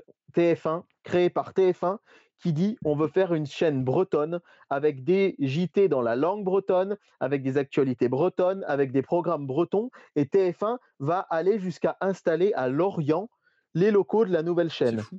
Aujourd'hui, TV Braise n'a de breton que le nom. Braise, ça veut dire télé bretonne, mais en fait, Télé Braise, c'est une chaîne qui diffuse quasiment exclu, enfin qui, ne diffuse maintenant plus aucun programme breton. Les locaux de la chaîne ont été déménagés de Lorient vers Paris. Et euh, pour vous dire ce qui, ce qui, se passe en ce moment sur TV eh ben vous avez Hercule Poirot tous les vendredis à 20h50. vous avez les quatre premières saisons de Balthazar. Vous avez Cold Case. Vous avez les experts à Miami. Les experts à Manhattan tous les dimanches soirs. La chaîne TV Braise, c'est devenu une chaîne qui ne passe que des séries et des téléfilms, des droits de TF1 en rediffusion. Et ça cartonne. Et au final, ben voilà, les gens regardent ça. Et alors les après-midi, je vous dis pas, hein, c'est des experts, les experts, les experts en boucle. Et ça cartonne puisqu'elle est numéro 1. C'est fou, mais il faudrait limite euh, l'appeler autrement en fait. bah, il faudrait l'appeler autrement, mais carrément, carrément. Mais je pense que c'est une chaîne, elle est tellement marquée, c'est son identité en fait. les gens la connaissent comme elle s'appelle comme ça, et si elle changeait de nom, bah, il serait un peu perdu, peut-être, mais en tout cas, vraiment, euh, j'espère avoir l'occasion euh, un jour sur Netflix vous faire un petit peu l'historique de la chaîne, parce que là, j'ai beaucoup résumé, mais c'est assez rocambolesque. À la deuxième place, alors vraiment juste en dessous, puisqu'on est aussi à 0,7% de part d'audience en total, mais à 6,4% euh, en thématique, c'est Paris Première. On vous en dit beaucoup de bien avec David, parce que vraiment, ils ont de l'audace, ils passent beaucoup de films, beaucoup de séries, euh, et puis beaucoup de spectacles en direct. Et ça, c'est super cool, je trouve. Donc voilà, euh, à noter cette deuxième place. Et la troisième place, elle est pour Beansport. Ah, bah oui, avec 5,5%. Sachant quand même que Beansport, c'est pas donné, hein, c'est 14 euros par mois juste pour cette chaîne, 14,99. Mais il y a des droits de foot très importants et notamment, il y a eu, notamment, pardon, Beansport avait la Coupe du Monde. C'est ce que j'ai oublié de vous dire, c'est que ces audiences télé là que je vous donne, ce sont des audiences qui s'étalent sur six mois environ, hein, puisque là, on est sur du 29 août 2022 au 12 février 2023. D'accord puisque contrairement aux chaînes de télé traditionnelles, c'est pas tous les mois que ça sort, hein, mais bien tous les six mois. Et donc, euh, avec euh, ces chiffres-là, dedans, il y a la Coupe du Monde. C'est pour ça que Beansport est arrivé troisième, parce qu'ils avaient les droits de la Coupe du Monde. Et malheureusement, ils ravivent la troisième place à notre petite chouchou, qui passe donc quatrième, ah, c'est RTL 9 qui se retrouve juste derrière. Elle était, c'était l'historique troisième RTL 9, hein, et du coup RTL 9 qui passe à la quatrième place. Juste, euh, alors quatrième place à 5,4 et il y a 5,5 pour Beansport. hein. Ouais. Euh, donc c'est vraiment très serré. Après, on descend à 3,3. On vous en parlait aussi avec Polar Plus. Ah oui. Ah bah ça va, elle est Euh, pas la, si mal ch- la classée. chaîne de Polar de Canal. Donc à la cinquième place, c'est super cool parce que vraiment il y a plein de programmes originaux, il y a des films et des séries que vous ne voyez que sur cette chaîne et euh, c'est pas forcément du très grand public, donc c'est vraiment cool de la retrouver ici. Ensuite, à la sixième place, c'est Teva, la chaîne à thématique féminine de M6. Septième place, c'est Canal Plus Foot et c'est intéressant parce qu'on voit que Canal Plus Foot, du coup, c'est la des dérivée de Canal+, c'est la numéro 1, et pourtant c'est la chaîne la plus récente, puisqu'elle a été créée seulement cet Eh été ben oui. avec Canal+, Ouais, 360. complètement. ouais. Donc pour une chaîne qui vient d'être créée, c'est euh, plutôt euh, bravo à eux. Juste derrière, on a Série Club. Série Club, c'est la chaîne série aussi de TF1, euh, qui est un petit peu du coup la petite sœur de TV Braise. Et juste en dessous, à 2,2, Nickelodeon Junior. D'accord. Puis, alors après, je vais pas vous faire forcément euh, tout le panel, mais puis euh, on a juste derrière Canal Plus Cinéma, Canal Plus Sport 360, Mhm. puis Energy Hits et Canal Plus Sport. Ok. Ensuite, Histoire TV, Paramount Channel, 13e rue. On a Eurosport qui arrive un petit peu après par la suite, juste après AB1. Et ce que je trouve assez intéressant, c'est que euh, bah, quelques chiffres à vous donner comme ça, notamment euh, le groupe Ciné Plus. On a Ciné Plus premier, etc., etc. Et bien en fait, la première chaîne du groupe Ciné Plus dans la liste, c'est Ciné Plus Frisson Ah avec 1,5. Et juste après, donc, Ciné Plus premier, Discovery Channel, Discovery Investigation, National Geographic, toute l'histoire, Planète Plus, Planète Plus Crime, Ushuaïa. Et euh, ça, c'est pour le haut du classement. Et après, ben, plus on descend, plus on va retrouver des chaînes euh, style euh, Ciné Plus Famille, par exemple, qui est loin derrière, un petit peu plus loin derrière, Comédie Plus. Euh, Game One, Infosport Plus, etc. Mais je sais ce qui vous intéresse, c'est d'avoir la toute fin du classement. à la dernière position, c'est RMC Sport 2 Access. RM RMC Sport 2 Access 1 et RMC Sport 2 Access 2 font moins de 0,1% de part la d'audience, c'est-à-dire une part d'audience estimée entre 0 et 1000. Donc, Ah c'est-à-dire qu'il y a potentiellement parfois personne qui regarde ces chaînes. Oh, C'est fou. Et si on remonte un petit peu plus haut, ben, il y a euh, Sport en France. Ça, c'est pareil, Sport en France, c'est une chaîne qui avait été lancée pour concurrencer Eurosport. On voit que ça marche pas du tout. RMC Sport 2, euh, Boomerang plus 1, Trace Urban, Télétoon plus 1, Télétoon plus, Game One plus 1, E Entertainment, Canal plus Kid, Canal plus Kid qui est tout à la Oh, fin du fou, classement pourtant, les alors programmes que sont c'est une chouettes. chaîne. Ouais, les programmes sont chouettes, ouais, tout à fait. Il y a Paramount, Paramount Channel décalé, je savais même pas que ça Ah bah non, existait ouais. ça. Euh, Novelas Télé, etc., etc. Bref, euh, un programme. J'ai peut-être été un petit peu long, mais je trouve ça absolument passionnant. Ça mériterait peut-être même un jour euh, vraiment qu'on en parle plus en profondeur. Mais euh, retenez sur tout ça, hein, vraiment TV Brest, Paris Première, Beansport, RTL 9, Polar Plus, Teva et Canal Plus Foot sont les chaînes les plus regardées. Et euh, c'est quand même dingue de se dire qu'au final, euh, 83% des gens euh, qui possèdent ces chaînes-là la regardent au moins une fois par mois. Mm.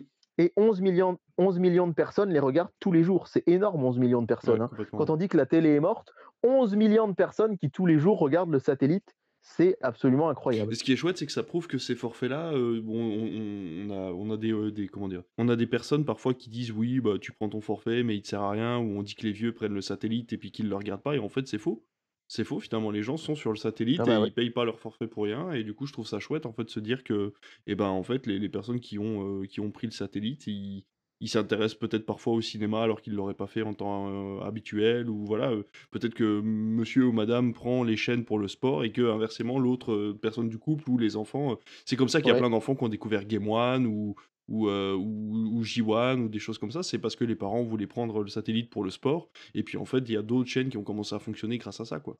C'est exactement ça. Je pense que moi, mon frère, on a été bercé à ça. hein, un papa qui, qui avait pris ça pour voir le sport, ma mère qui regardait un petit peu les chaînes cinéma, et puis nous, on était calés sur Fox Kids, euh, Cartoon Network, Disney Channel, etc. Mm, Et en fait, on se rend compte que finalement, c'est un modèle qui continue et qui, et qui marche, puisque euh, de manière globale, si on prend l'audience totale, elle, est, elle stagne. Alors on pourrait dire, bah ouais, ça stagne, c'est un peu dommage par rapport à la précédente étude qui allait de février euh, 2022 à août 2022, mais la plupart des autres chaînes télé baissent.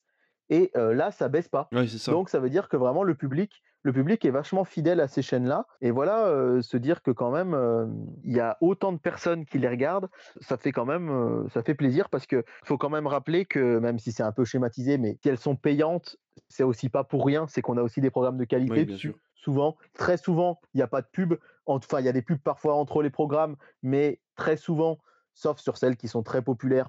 Alors là, pour le coup, c'est vrai que euh, TV Brest, Paris Première et RTL 9, il y a de la pub pendant les programmes, mais il n'y en a pas sur Polar Plus, il n'y en a pas sur les chaînes Canal. Euh, les films ne sont pas entrecoupés, il n'y a pas de grosses coupures pub entre deux programmes. Et puis, euh, voilà, c'est des programmes qui parfois, je regarde dans le classement, là, je vois les chaînes que j'aime bien, ou Choya TV, Histoire TV, qui sont des chaînes qui, pro- co- qui proposent des choses qui ne feraient pas assez d'audience pour être sur les grandes chaînes, mais qui marchent bien sur ces Ça leur chaînes. permet d'être un petit peu plus euh, novateur parfois et d'essayer des choses en fait euh, justement grâce à grâce à cet argent qui rentre via les forums. Mais il faut pas oublier aussi que parfois ces chaînes-là sont accessibles sans surcoût via les box. Donc parfois les gens n'ont même pas la, Oui, bien ne sûr. considèrent même pas qu'ils les payent puisqu'en fait c'est inclus dans leur forfait euh, internet. Ouais, c'est ça en fait, c'est exactement ça. C'est exactement ça. C'est-à-dire que c'est inclus dans leur forfait et qu'au final, 80% des Français y aient accès. Moi, je suis assez surpris, mais c'est une super bonne Ouais. nouvelle. Et en fait, ils y ont accès et ils les regardent, donc ça, c'est top. Eh ben complètement.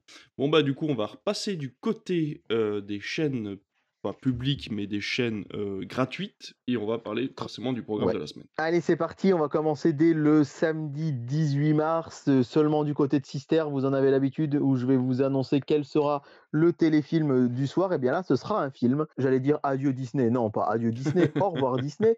Euh, ce sera, puisque c'est les 12 travaux Ah bah d'Astérix. Donc on reste dans le dessin animé. Sans doute, pour moi, le meilleur dessin animé Ah bah, Astérix. complètement, complètement. Bien d'accord. Mais je pense que ça, là, c'est difficile de, de dire le contraire. J'espère que chez vous, euh, vous euh, serez d'accord et donc euh, des audiences qui vont être attendues. Dimanche soir, le duel, c'est parti et on va commencer avec un film que je pense énormément de personnes n'ont pas pu voir, puisque c'est un film qui devait sortir juste à la fin du premier confinement et qui, au final, on a refermé les cinémas. Donc, c'est un film qui n'est jamais sorti en salle, donc qui a- n'a été disponible actuellement qu'en DVD Blu-ray ou sur Canal.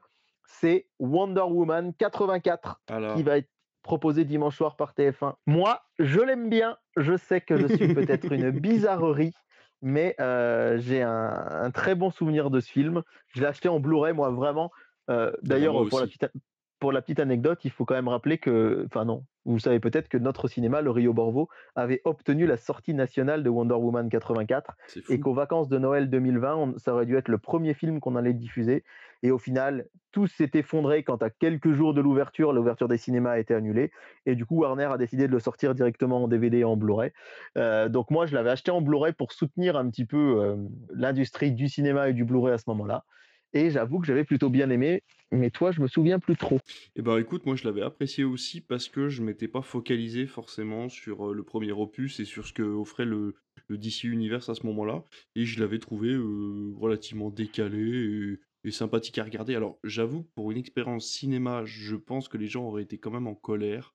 Après, pour un Blu-ray, en fait, un direct ou DVD, hein, finalement, Ouais, eh ouais. ben, je me suis dit que c'était pas si mal et je l'ai acheté. euh, je l'ai en steelbook. D'ailleurs, c'est un des seuls steelbooks que j'ai et que j'ai acheté plein pot. Donc euh, voilà, je suis très content de l'avoir et, et je pense que je pourrais me le regarder euh, dimanche prochain euh, sans aucun problème. Ouais, c'est assez marrant de se dire qu'en fait, on a un direct tout DVD sur TF1 en prime time le dimanche. Ouais, sur la ça, grosse casse cinéma, c'est assez marrant, ouais. Et alors, c'est donc inédit, évidemment. Et sur France 2, on a un inédit aussi. c'est La Daronne, avec Isabelle Huppert, sorti en 2020. Oui, il paraît que c'est pas mal ça. Ouais, donc c'est une femme, hein, interprète pour la police dans des affaires de trafic de drogue, qui va utiliser son talent pour gagner un peu plus d'argent. C'est assez déjanté, assez décalé. C'est à mi-chemin entre un drame et un polar. Et pour le coup, euh, contrairement là cette semaine avec Wonder Woman et euh, Get Out, euh, ou la semaine précédente avec les deux comédies françaises, là je trouve qu'on a vraiment pour des goûts assez différents. Ouais, c'est de la contre-programmation pure et c'est vrai que c'est chouette. Ça va être euh, très intéressant de voir les chiffres la semaine prochaine. Ouais, ouais, ouais, j'ai vraiment hâte de savoir ce que ça va donner. Sur Arte, le million ou pas, c'est toujours la question qu'on se pose et ce sera un pont trop loin euh, de Richard Attenborough, Attenborough sûr. avec Sean Connery et Michael Caine.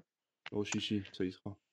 Un film euh, donc, qui se passe pendant la Seconde Guerre mondiale, hein, euh, un film de trois heures quand même, hein, et Ah oui, avec en deuxième partie de soirée. Donc là, ça, ça dure que 55 minutes. C'est dommage parce que c'est en face de Beau Geste, mais un, un documentaire inédit qui s'appelle euh, Michael Caine, du monde ouvrier aux Oscars de la gloire. Oh, Et euh, c'est un film pour les. Puisque demain, à l'heure où on enregistre, mardi 14 mars pour les autres, Michael Caine a 90 ans. Donc c'est l'occasion de Ah. revenir voilà, sur toute, toute l'épopée de sa vie. C8, vous en avez l'habitude de leur euh, film patrimoine du dimanche soir, ce sera du mou dans la gâchette avec Bernard Blier et Jean Lefebvre. J'ai aucune idée de ce que ce- c'est Alors que ce film. Euh, W9, c'est un homme à la hauteur avec euh, Jean Dujardin et Virginie Efira. Ouais, chouette. Deux acteurs euh, bankable avec Jean Dujardin qui joue une personne de petite taille dedans. Ouais. Pour info, quand M6 avait tenté à l'été 2021 de lancer sa case cinéma le samedi soir, c'est avec ce film qu'ils avaient commencé. Oui, Ils avaient fait un peu plus d'un million de téléspectateurs, donc à voir ce que ça va donner. Dimanche, du cinéma en, jour- en journée sur Gulli. Vous le noterez quand même, mais à 14h, vous aurez Léo et les extraterrestres. Alors certes, Ah, c'est un film d'animation, mais un Oui. dimanche après-midi, c'est quand même à noter. Euh, Bah, c'est sur. TFX, la doublure de Francis Weber avec euh, Daniel. Auteuil et Christine Scott Thomas, et puis Mhm. Twilight 4 sur Sister. Forcément. Lundi soir, chers amis, euh, on va aller, comme chaque lundi, faire un petit tour euh, du côté de France 3, qui va diffuser cette fois-ci Allié de Robert Zemeckis. Ah, je sais pas, super. et je trouve ça Enfin, vraiment super, cool alors. parce que Je- oui, voilà, je parle pas de la qualité du film, je parle de, de, de la, de la qualité de la programmation. De passer du Ouais. Zemeckis à un lundi soir comme ça sur France 3, c'est très bien. Eh ben, je te rejoins à 1000%. Euh, je trouve ça très audacieux. Je trouve ça génial que ce film ait un peu de visibilité. Moi, personnellement, j'avais pas trouvé ça incroyable. Je l'avais vu en salle à l'époque, je m'en rappelle. Et ça reste un film où ça se passe pendant la Seconde Guerre mondiale avec un officier canadien, euh, Brad Pitt, euh, qui, va, qui va épouser une Française jouée par Marion Cotillard. Il y a aussi Camille Cotin dans ce film. Et donc, c'est un film de guerre, espionnage de 2016. À noter, en face sur TF1, c'est pas du cinéma, mais c'est un téléfilm en deux parties avec Thomas Sisley qui s'appelle Comme mon fils. C'est un road movie inspiré d'une histoire vraie, et je pense que il risque d'avoir son petit, son, Oui. d'avoir son oui, petit succès ce film. Bah, surtout que les gens sont en manque de Balthazar là. Ouais, c'est exactement ça. Exactement ça. Sur Arte, ce sera un film de Claude Goretta qui s'appelle La Dentelière, un film franco-suisseau-allemand de 1977 avec Isabelle Huppert. Donc, si jamais bah euh, voilà. vous, voilà, vous la voyez en version 2020 dans, sur France 2 le dimanche et en version 1977 euh, le lendemain sur Arte, mais c'est bel et bien la même actrice. Et en 2023 en version La Syndicaliste au cinéma, bien sûr. Bien sûr. Exactement, on n'oublie pas les salles, ça c'est important. Euh, le duel des blockbusters entre euh, W9 et TMC, ben, TMC c'est The Dark Knight, hein, euh, pas de surprise bah vu oui, qu'il y avait eu. Batman Begins la semaine dernière. Par contre, Forcément. côté euh, W9 qui avait passé Évasion, je me disais peut-être une des suites, parce qu'il faut rappeler qu'il y a plusieurs suites à Évasion, mais visiblement ça tient plus du nanar que du cinéma de ce qu'on m'en a dit. Et euh, ce sera le film Parker avec Jason Statham et Jennifer Lopez. Oula. Après un casse réussi, un gangster est trahi par ses complices qui le laissent pour mort. Euh, après sa convalescence, l'homme veut se venger. Je ne sais pas si ça te dit quelque chose. Pas du tout. C'est sorti en 2013 et ça avait eu son petit succès chez les amateurs de films d'action. C'est un peu plus original que de nous repasser encore les Twilight, les machins, Oui, les trucs. voilà, donc euh, voilà. Pourquoi pas? Et à noter sur ces stars le film Divorce. C'est la suite de Mariage et c'est franchement pas terrible. Donc euh, je Oui. sais même pas pourquoi je vous en parle. Et à noter que pendant ce temps-là, sur TV Braise, chaîne numéro 1 des chaînes payantes, eh ben, de 13h10 à 21h, vous avez 8 heures des experts à Las Vegas. Voilà. Oh la vache. Mais en fait, je pense que c'est aussi pour ça que ça marche, c'est que les gens, Mais bien sûr. les, les experts, c'est des séries, typiquement, on peut picorer les épisodes. Exactement. Il y a une trame de fond entre les personnages, etc., pour les gens qui les suivraient dans l'ordre, mais si vous les suivez pas dans l'ordre, ça marche pareil, rappelons-le. Donc ça, euh, c'est donc pour le lundi soir. Mardi 21, euh, alors que vous aurez toujours Colanta, évidemment, sur TF1, euh, on vous rappelle que c'est euh, la case arrêt essai de Canal+, et c'est les volets Oui. verts. Euh, un Oui. acteur vieillissant et à la santé déclinante voit son univers s'effriter quand s'accompagne une actrice le quitte. C'est un film de Jean Becker avec Gérard Depardieu et Fanny Ardant. On l'avait passé cet été au cinéma, si je dis pas de bêtises. Oui. Je voulais noter celui-là, même si je devrais pas parce que c'est pas du cinéma. Mais sur France 5, il y a un documentaire qui s'appelle Very Good Trip et qui raconte euh, comment les produits tripiers, les tripes, ont cartonné. Pourquoi les, les tripes cartonnent et ils ont appelé ça Very Good Trip? Mais Et c'est génial parce qu'il y a plein de documentaires. euh, avant, c'était le vendredi soir sur France 5, j'ai pas les noms en tête, mais ils faisaient plein de jeux de mots tout le temps comme ça. Sur le cassoulet, sur, le, sur les, les trucs comme ça. Et donc là, voilà, Very Good Trip. et ça m'a beaucoup, beaucoup fait rire. Euh, sur M6, un film inédit euh, Oh. qui s'appelle Le Bonheur des uns, avec Vincent Cassel, Bérénice Bejo et Florence Foresti. Je sais pas si tu t'en rappelles. Ouais, vite fait, ouais. C'est une jeune femme qui a pas beaucoup confiance en elle et qui va euh, finalement euh, connaître le succès grâce à un livre. Ah oui, oui, oui, exact, oui, oui, oui, oui. Je me souviens, ça y est. Et du coup, c'est sorti en 2020, c'est inédit en clair. Donc c'est c'est marrant, mais on le disait la dernière fois, M6 qui balade ses films de case en case, et aussi le style de film, parce que là, Bah on passe quand même d'Insaisissable 2 au Bonheur des uns. Alors certes, Ouais. TF1 est passé d'Astérix l'autre jour euh, à la comédie avec euh, un parent d'élève, mais bon, Bah mais au moins la case est fixe, quoi. bah ouais, ouais, ouais, ouais. Bah non, c'était le lundi d'ailleurs, ouais, c'était pendant les vacances, mais je trouve Ouais. que là, euh, c'est un peu bizarre. Mais bon. Mardi soir, sur TFX, Spider-Man. On rappelle que TF1 euh, a récupéré les droits et qu'il nous les avait passés à Noël, des Spider-Man de Sam Raimi. Donc je pense que Oui. Le blockbuster du mardi, il faut vous attendre à Spider-Man 2 Oh le bah oui, 28 il y a mars et au chances. 3 par la suite. Et on n'a pas les audiences, bien sûr, mais on va scruter quand même. On vous rappelle que c'est un film inédit, j'ai oublié le titre, qui va passer ce mardi 14. Euh, un film qui était même pas sorti en salle, je crois. Ouais, voilà. Sur Energy 12, un film catastrophe qui s'appelle The Wave.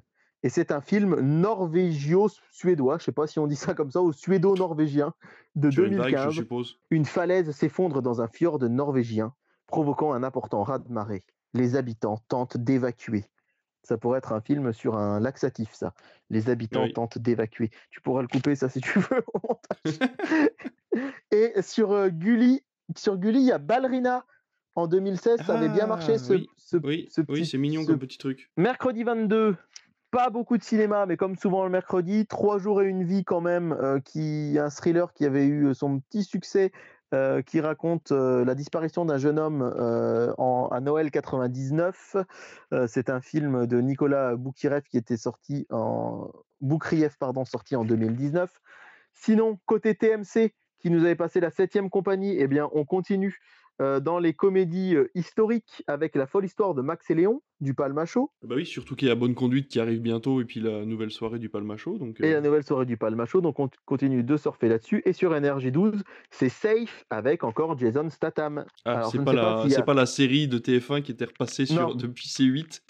non, non, non, c'est Safe, c'est bien le film. Oui, d'ailleurs, on n'en a pas parlé spécialement dans les audiences, mais on vous en avait parlé la semaine dernière de cette série qui arrivait de nulle part et qui finalement s'est un peu plantée en deuxième soirée alors Ouais, qu'elle avait cartonné sur la première, mais tout simplement parce que ça finissait à 1h30 du matin. Forcément. Euh, The Wall, un film musical, tiens, d'Alan Parker euh, sur euh, la chaîne France 4, et puis Charlie's Angel sur Sister. Maintenant, David, j'ai une petite colle pour toi. Sais-tu quelle est la particularité du film All My Life de Mike, de Mike Myers, diffusé mardi 21 Je fais un petit retour en arrière parce que je l'avais oublié.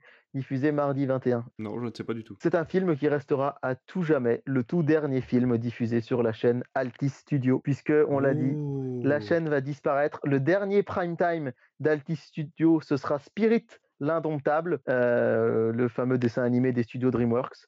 Ce sera suivi euh, par euh, Land, un film de Robert Wright, et puis All My Life de Mike Myers. Donc, sera le dernier film de l'histoire de la chaîne Altis Studio, qui, rappelons-le, cessera d'émettre, d'émettre, d'émettre, oh, je suis fatigué, cessera d'émettre le 22 mars. Jeudi soir, Prométhée sur TF1, c'est la grosse série événement avec Camille Lou et Odile Vimin. Accompagné de Hugo et Félix, Prométhée fait sa rentrée au lycée, dont Caroline Nassé est la proviseure, l'adolescente, il rencontre William, le fils de la psychologue, et c'est une série avec des jeunes comédiens très attendus, et en fait c'est pour ça Safe, hein, c'était une transition Ouais, bah entre oui, la fin de Balthazar et Prométhée.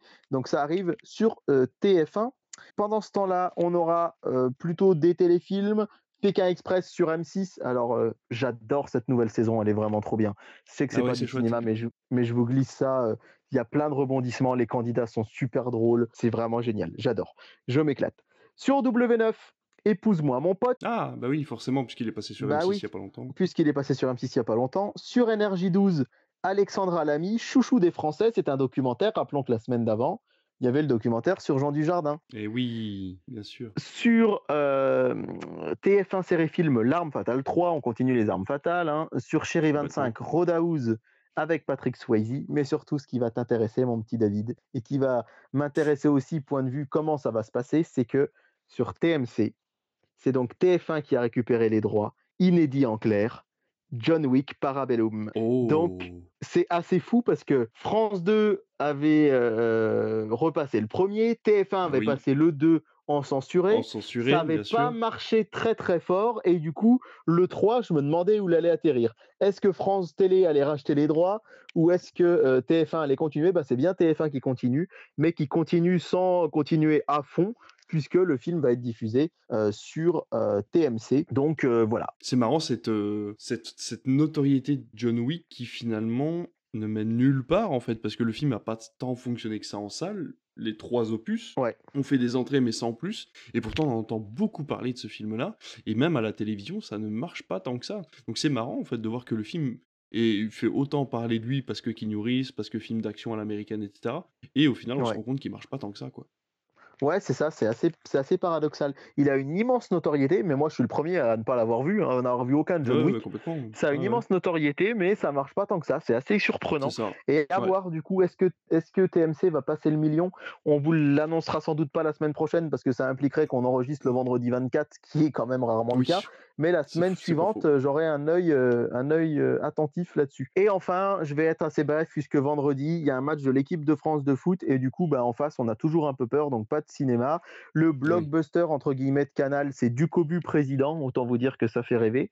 Euh, sur sur euh, France 5, c'est la lectrice de euh, Michel Deville. Et puis, ben, on a, f- on a presque fait le tour. Alors, même s'il y a ma comédie coup de cœur, c'est Les Anges Gardiens sur Ah, TF1 bah, Série Film. sûr.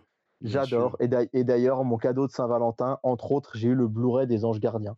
J'étais trop content d'avoir ça parce qu'on le regarde souvent, on le regardait en DVD et là, là, il passe vraiment à la télé. Alors, laissez-moi quand même, du coup, vous dire juste rapidement pour clôturer cette émission deux films que j'aime beaucoup qui vont passer sur les fameuses chaînes thématiques dont on parlait tout à l'heure. Le premier, ce sera sur Ciné Plus premier, c'est The Suicide Squad de James Gunn, Ah, qui est vraiment chouette et ouais, il faut chouette, ouais. que les gens regardent la série Peacemaker, qui est une série HBO Max, mais qui est disponible en dehors du pass Warner. Eh oui, Et David m'a promis qu'un jour, je pourrais en parler dans une émission. Donc, euh, c'est l'occasion de, d'en remettre dès que une, quelques pe- minutes. une petite goutte euh, là-dessus. Et puis sur euh, Ciné Plus Famille, c'est La prophétie de l'horloge avec Jack Black. C'était Ah sorti oui, à chouette, Halloween il y a quelques années et il Ouais. est passé complètement inaperçu ce film et je l'aime beaucoup. Et voilà, nous avons beaucoup parlé. Voilà, je pense qu'on a été très complet encore ce soir. Eh ben écoute, l'émission n'est ni plus longue ni plus courte que d'habitude, donc c'est très bien, ça me va très bien pour le montage et aussi pour Parfait. votre écoute à vous, donc euh, voilà. Euh, merci beaucoup de nous avoir écoutés, merci encore pour, euh, pour cette semaine, vous êtes euh, de plus en plus nombreux à nous écouter, à réagir à ce podcast sur les réseaux sociaux, sur Twitter, donc voilà, nous ça nous va très bien, donc comme je vous avais, comme je vous ai dit en début d'émission, bien sûr cette émission n'est pas en vidéo, pour des soucis techniques, hein, voilà pour l'instant, on reviendra très vite dès qu'on le peut avec une caméra sur le pif, et puis on pourra vous faire ça voilà, avec nos, jolies faces en...